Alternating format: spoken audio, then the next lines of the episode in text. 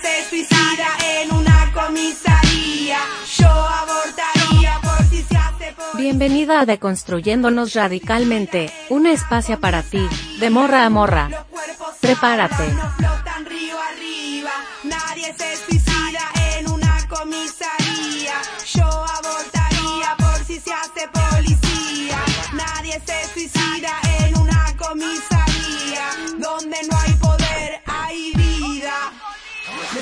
Pasaporte. Me un cuarto aparte. Encuesta en la calle. ¿Por qué se debería de despenalizar el aborto? principalmente para que ya no existan los abortos clandestinos que ponen en riesgo la vida de las mujeres que deciden no ser madres. Pienso que es un derecho, ni siquiera deberíamos pedirlo y merecemos que sea legal para que nosotros podamos abortar en las condiciones óptimas y que dejen de morir en abortos clandestinos.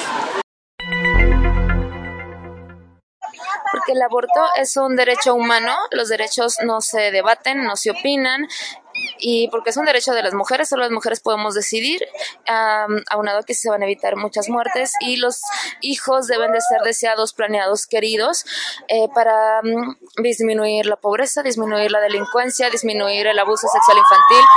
Es para proteger a las infancias. Las infancias tienen el derecho de venir a este mundo a un- con una familia donde los quieran. Todos tenemos el derecho de tener una familia que nos quiera.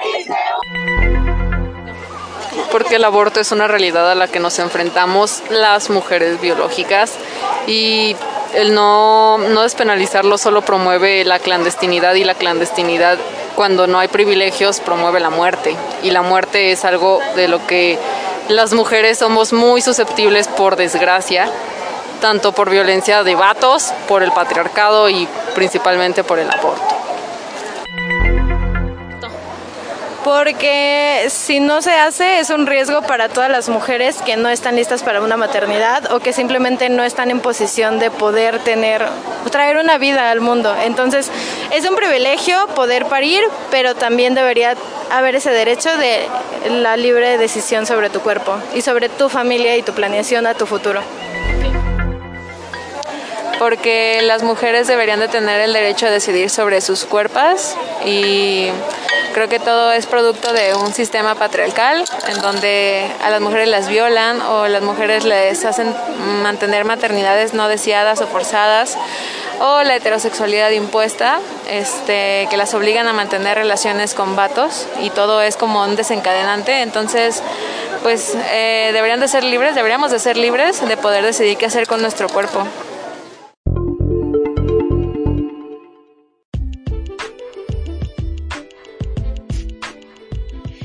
Hola chicas, ¿cómo están? Espero que muy muy bien. ¿Cómo les fue este 28S? ¿Salieron a protestar? ¿Hicieron algo virtual?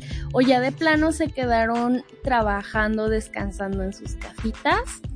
Pues les comento que algunos estados de la República tenían diferentes actividades como Tamaulipas o Oaxaca que tenían esta parte del pañuelazo virtual, en Cuernavaca, Morelos una marcha, en Colima, Puebla también una marcha, en Hidalgo iban a hacer una concentración, en Nayarit un foro, en Toluca un conversatorio, en Hermosillo, Sonora, en Tampico, Ciudad de México, marcha. Y en Tlaxcala iban a tener una concentración. Y pues les cuento, les cuento la chisma que en Guadalajara tuvimos marcha obviamente. Hubo actividades previas al 28S, incluso antes de salir de la marcha hubo talleras, pláticas, una pequeña concentración en la Monumenta a la Madre y salimos de la marcha, por ahí hubo performance, se leyeron pliegos petitorios, manifiestos, se rompió una piñata, se quemó, hubo de todo, chile, limón y pozole. Todo salió muy bien. Esto estuvo organizado por algunas colectivas feministas y autogestivas también. llegamos a tener tres marchas sobre la despenalización del aborto en Guadalajara. Fue todo un caos. Eh, también por ahí me enteré de que en Ecuador hicieron algo por, por ahí. Este, es decir, todos los países de Latinoamérica están invitados a participar en estas protestas respecto a la despenalización y legalización del aborto.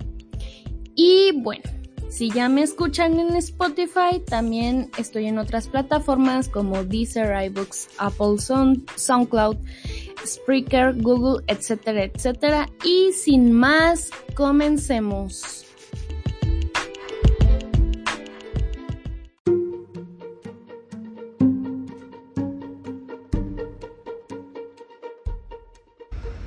Siempre es mejor evitar un embarazo no deseado que recurrir al aborto. El aborto es un último recurso, por ello es mejor informarse antes y utilizar anticonceptivos. Hay quienes piensan que con educación sexual podrían evitarse todos los abortos, pero esta relación es imperfecta. Para empezar, porque el deseo sexual es natural e inconsciente, y nadie puede someterlo a la razón ni a la planeación, pero además porque el embarazo no deseado tiene múltiples causas. La censura es una de las principales, pues una sociedad que no difunde ampliamente la información sobre los anticonceptivos y que no los hace accesibles para todos contribuye a que sigan existiendo este tipo de embarazos. Otra causa es la falla del método anticonceptivo utilizado. Ninguno es 100% seguro, ni siquiera la abstinencia sexual, porque aunque parece obvio, esta suele fallar porque la gente la suspende. La violación es otra causa común del embarazo no deseado. Esta llega a ocurrir aún dentro del noviazgo o del matrimonio. De ahí que para evitar embarazos no deseados y ejercer la maternidad voluntaria es necesario contar con acceso al aborto y a una educación sexual integral que aborde el derecho a la información, a la salud reproductiva y a una vida sexual libre de violencia, para ejercer el derecho a la maternidad voluntaria hay que conocer todos los métodos que permiten prevenir los embarazos, así como las situaciones en las que es posible acceder a la interrupción legal del embarazo o aborto. En la región de América Latina, barreras legales, culturales y económicas han impedido que todas las mujeres tengan acceso a los anticonceptivos y al aborto, en especial entre quienes viven con mayor precariedad, menor escolaridad o habitan en zonas rurales. Además, la maternidad voluntaria ha estado mediada por la confluencia de movimientos religiosos y tendencias geopolíticas. En la medida en que los gobiernos fueron impulsando una política de población, el debate sobre los derechos reproductivos se fue polarizando. Algunos grupos, conservadores estigmatizan el uso de anticonceptivos y el recurso del aborto. Funcionarios y jerarcas de la Iglesia Católica son actores políticos visibles, tanto en la promoción como en la oposición a los programas de salud reproductiva. Un tercer actor es el movimiento amplio de mujeres y las feministas, quienes han ido construyendo el derecho a la maternidad voluntaria, al lado de otros derechos sexuales y reproductivos, como una obligación que tiene que garantizar el Estado. Uno de los principales logros del movimiento amplio de las mujeres mexicanas y del feminismo fue hacer legal el aborto en la Ciudad de México desde abril del 2007. El aborto por decisión de la mujer es legal en las primeras 12 semanas de gestación se trata del primer país de América Latina que logra abrir el acceso al aborto libre, con excepción de Cuba, lo cual rompió con una tradición regional muy vinculada a los mandatos vaticanos en una región que tiene la mayor feligresía católica del mundo. Sin embargo, muchas personas desconocen que desde 1931 el aborto es legal en todo México cuando el embarazo es producto de una violación y en la mayoría de las entidades, por riesgo de la salud o vida de la madre, desafortunadamente, entre la ley y el ejercicio efectivo del derecho, hay una brecha que impide el acceso al aborto, aún entre las víctimas de violación. Hasta hoy, las mujeres con recursos económicos e información pueden acudir a la Ciudad de México a interrumpir su embarazo o viajar fuera del país para realizarse un aborto, en cambio, las mujeres en situación de pobreza o marginadas no tienen esta opción, salvo que sean apoyadas por instituciones de la sociedad civil. La legislación restrictiva y la falta de acceso orillan a que muchas mujeres recurran a abortos clandestinos que ponen en riesgo su salud, su libertad y hasta su vida. Actualmente, el aborto es la cuarta causa de muerte materna. Desde que se legalizó el aborto en Ciudad de México y cómo reacciona al avance de la izquierda en el centro del país por razones aparentemente políticas en otras entidades federativas, los legisladores hicieron más restrictivas las leyes y se comenzó a perseguir a las mujeres que abortan. En vez de atenderlas en los hospitales, algunos médicos iniciaron denuncias, de manera que en 2012, por ejemplo, fueron denunciadas 226 mujeres por esta causa. También han ocurrido algunos otros retrocesos. Está documentado un rezago o estancamiento en el acceso a los anticonceptivos en adolescentes de 15 a 19 años, en especial entre las solteras, lo que tiene que ver con el enfoque de las campañas de planificación familiar, pues hasta hace muy poco la mayoría de los mensajes y servicios se han dirigido a las mujeres casadas o unidas. De manera paralela, con el advenimiento del VIH-Sida, se realizaron desde 1980 campañas de promoción del uso del condón, con lo cual los mensajes se dirigieron no solamente a las mujeres, sino también a los hombres.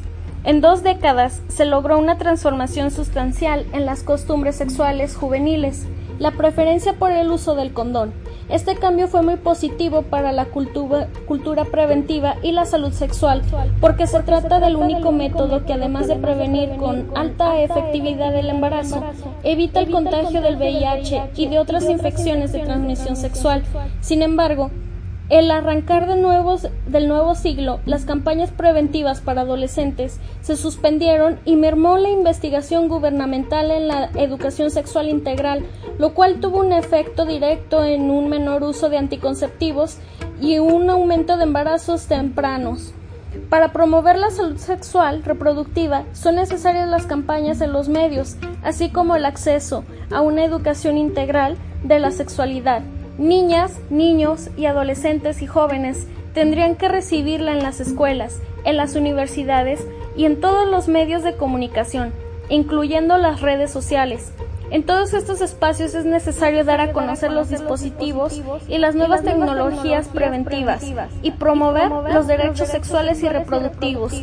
Se requiere que los centros de salud mantengan una amplia oferta de anticonceptivos en servicios amigables para adolescentes y jóvenes y que el acceso a la interrupción legal del embarazo no solo sea un derecho en la Ciudad de México, sino para todas las ciudadanas del país y del mundo. Para ser mamá o papá hay que ser capaces de amar y de cuidar a alguien más que a uno mismo, hasta que pueda valerse por sí mismo. No todas las personas estamos preparadas para tener hijos, ni para tenerlos en cualquier momento, de ahí la importancia de utilizar métodos anticonceptivos y la necesidad de tener abierta la opción del aborto como último recurso. Es tan valioso y significativo el acto de trascender la vida con la decisión de ser madre o padre que en muchas ocasiones esa gran emoción nos impide analizar con serenidad una acción tan importante como es la de abortar, así como tener un hijo, comprometerte los recursos y los márgenes de la realización personal Interrumpir un embarazo es también un acto de gran responsabilidad. Se trata de la resolución cuando se decide justamente de que no se está en condiciones de traer un hijo al mundo ni de apoyarlo por el resto de su vida. Cuando no hay estas condiciones y por alguna razón ocurre un embarazo imprevisto, el aborto impide una maternidad no deseada. En tales casos, abortar es dar impulso a la continuación de un ciclo de vida favorable a la madre, y en muchas ocasiones también al Padre. Se trata de un acto de libre conciencia en el que se reconoce que toda persona, sea la madre, el padre o el futuro ser en potencia, tiene derecho a tener una vida digna, a ser deseado y a contar con opciones para desarrollarse.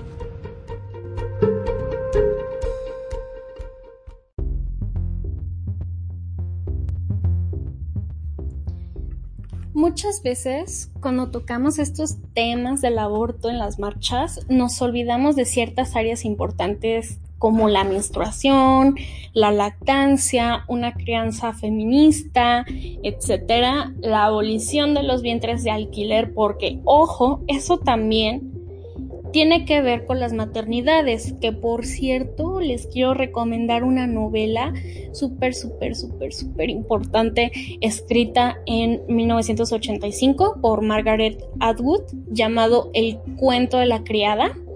También tiene su serie, es muy, muy, muy buena serie, también la novela es buenísima. Y trata sobre un futuro distópico donde reina la religión y el gobierno militar, donde las mujeres ya no pueden tener hijos, por lo que los ricos, en este caso los militares y sus esposas, tienen en sus casas a criadas que son fértiles para embarazarlas y así poder tener hijos. Obviamente todo esto es una crítica hacia los vientres de alquiler, la religión y el gobierno, Así que si no lo han leído, chicas, yo se lo recomiendo muchísimo, en verdad. No tiene desperdicio ni la novela ni la serie. Es bastante curioso cómo desde nuestra educación se nos impone a pensar en que el aborto está completamente prohibido, satanizado, em, la libre elección de las mujeres también a ser madres. El hecho de que tampoco recibamos una buena educación sexual, que sea un tabú y que muchas de las familias, no solamente en México, sino en el mundo, tengan eh, como satanizado hablar del cuerpo, de la sexualidad, em, pues bueno, todo esto es el resultado de un gobierno y de una educación fallida. Les voy a dar el dato de que 47 mil mujeres mueren al año en todo el mundo por abortos clandestinos. Entonces, la cuestión aquí no es aborto sí o aborto no. La pregunta es abortos clandestinos, aborto o aborto seguro, legal y gratuito. Por mucho que las personas pro vida quieran ver la vida del embrión más importante que una vida que ya está en curso y que también es esta está en riesgo por no poder someterse a un aborto legal, es preferible salvar la vida de alguien ya nacido y su autonomía como su decisión eh, a obligar a parir a alguien que ni siquiera tiene las herramientas, los medios o simplemente las ganas de tener un hijo. Con que no quieran tener un hijo las mujeres por la razón que sea, es suficiente para no tenerlo. Las leyes, eh, ni las leyes, ni la iglesia, ni el Estado debe de pasar por la libre elección de las mujeres en su cuerpo, y mucho menos condenarlas por esto. Tener un hijo no debe de ser un castigo, y me, me voy a morir diciendo esto. Este, no, no es tan fácil como decir debiste cuidarte o para qué tienes relaciones, porque la sexualidad no es un castigo, es una condena más bien traer un hijo al mundo no deseado, porque no solamente arruinas la vida del bebé, sino de la madre y de todos los que la rodean. También me da bastante coraje cómo algunos pro vida supuestamente defienden la vida de los embriones cuando casi todos ellos comen carne, comen animales. Asesinan animales también o no les importa la vida del bebé después de que nace. Las vidas por salvar están en los mataderos, no en los vientres de las mujeres. O también están en los orfanatos, que por cierto el sistema de adopción en México o en general es una basura. Por ejemplo, de enero a junio del 2020 se concluyó la adopción de ocho menores. O sea, el año pasado, de enero a junio, ocho menores en todo México fueron adoptados. Eh, por supuesto, creo que hay que mejorar las condiciones de adopción en México, hay que cambiar el sistema para adoptar, pero seamos realistas y sinceros. Es más probable que legalizan el aborto en todo México al ritmo que va, a esperar a que el sistema de adopción mejore, porque este sistema de, adopción lleva existiendo de, de toda la vida y de toda la historia y sigue siendo el mismo. Y por último, si nosotras no obligamos a las mujeres a abortar, ¿por qué ellos sí nos obligan a parir? Y bueno, chicas, eso ha sido todo. Este va a ser como de los últimos eh, episodios que voy a sacar de esta serie respecto al 28S. Me da muchísimo gusto compartir esto con ustedes. Cuídense muchísimo. Las quiero. Bye.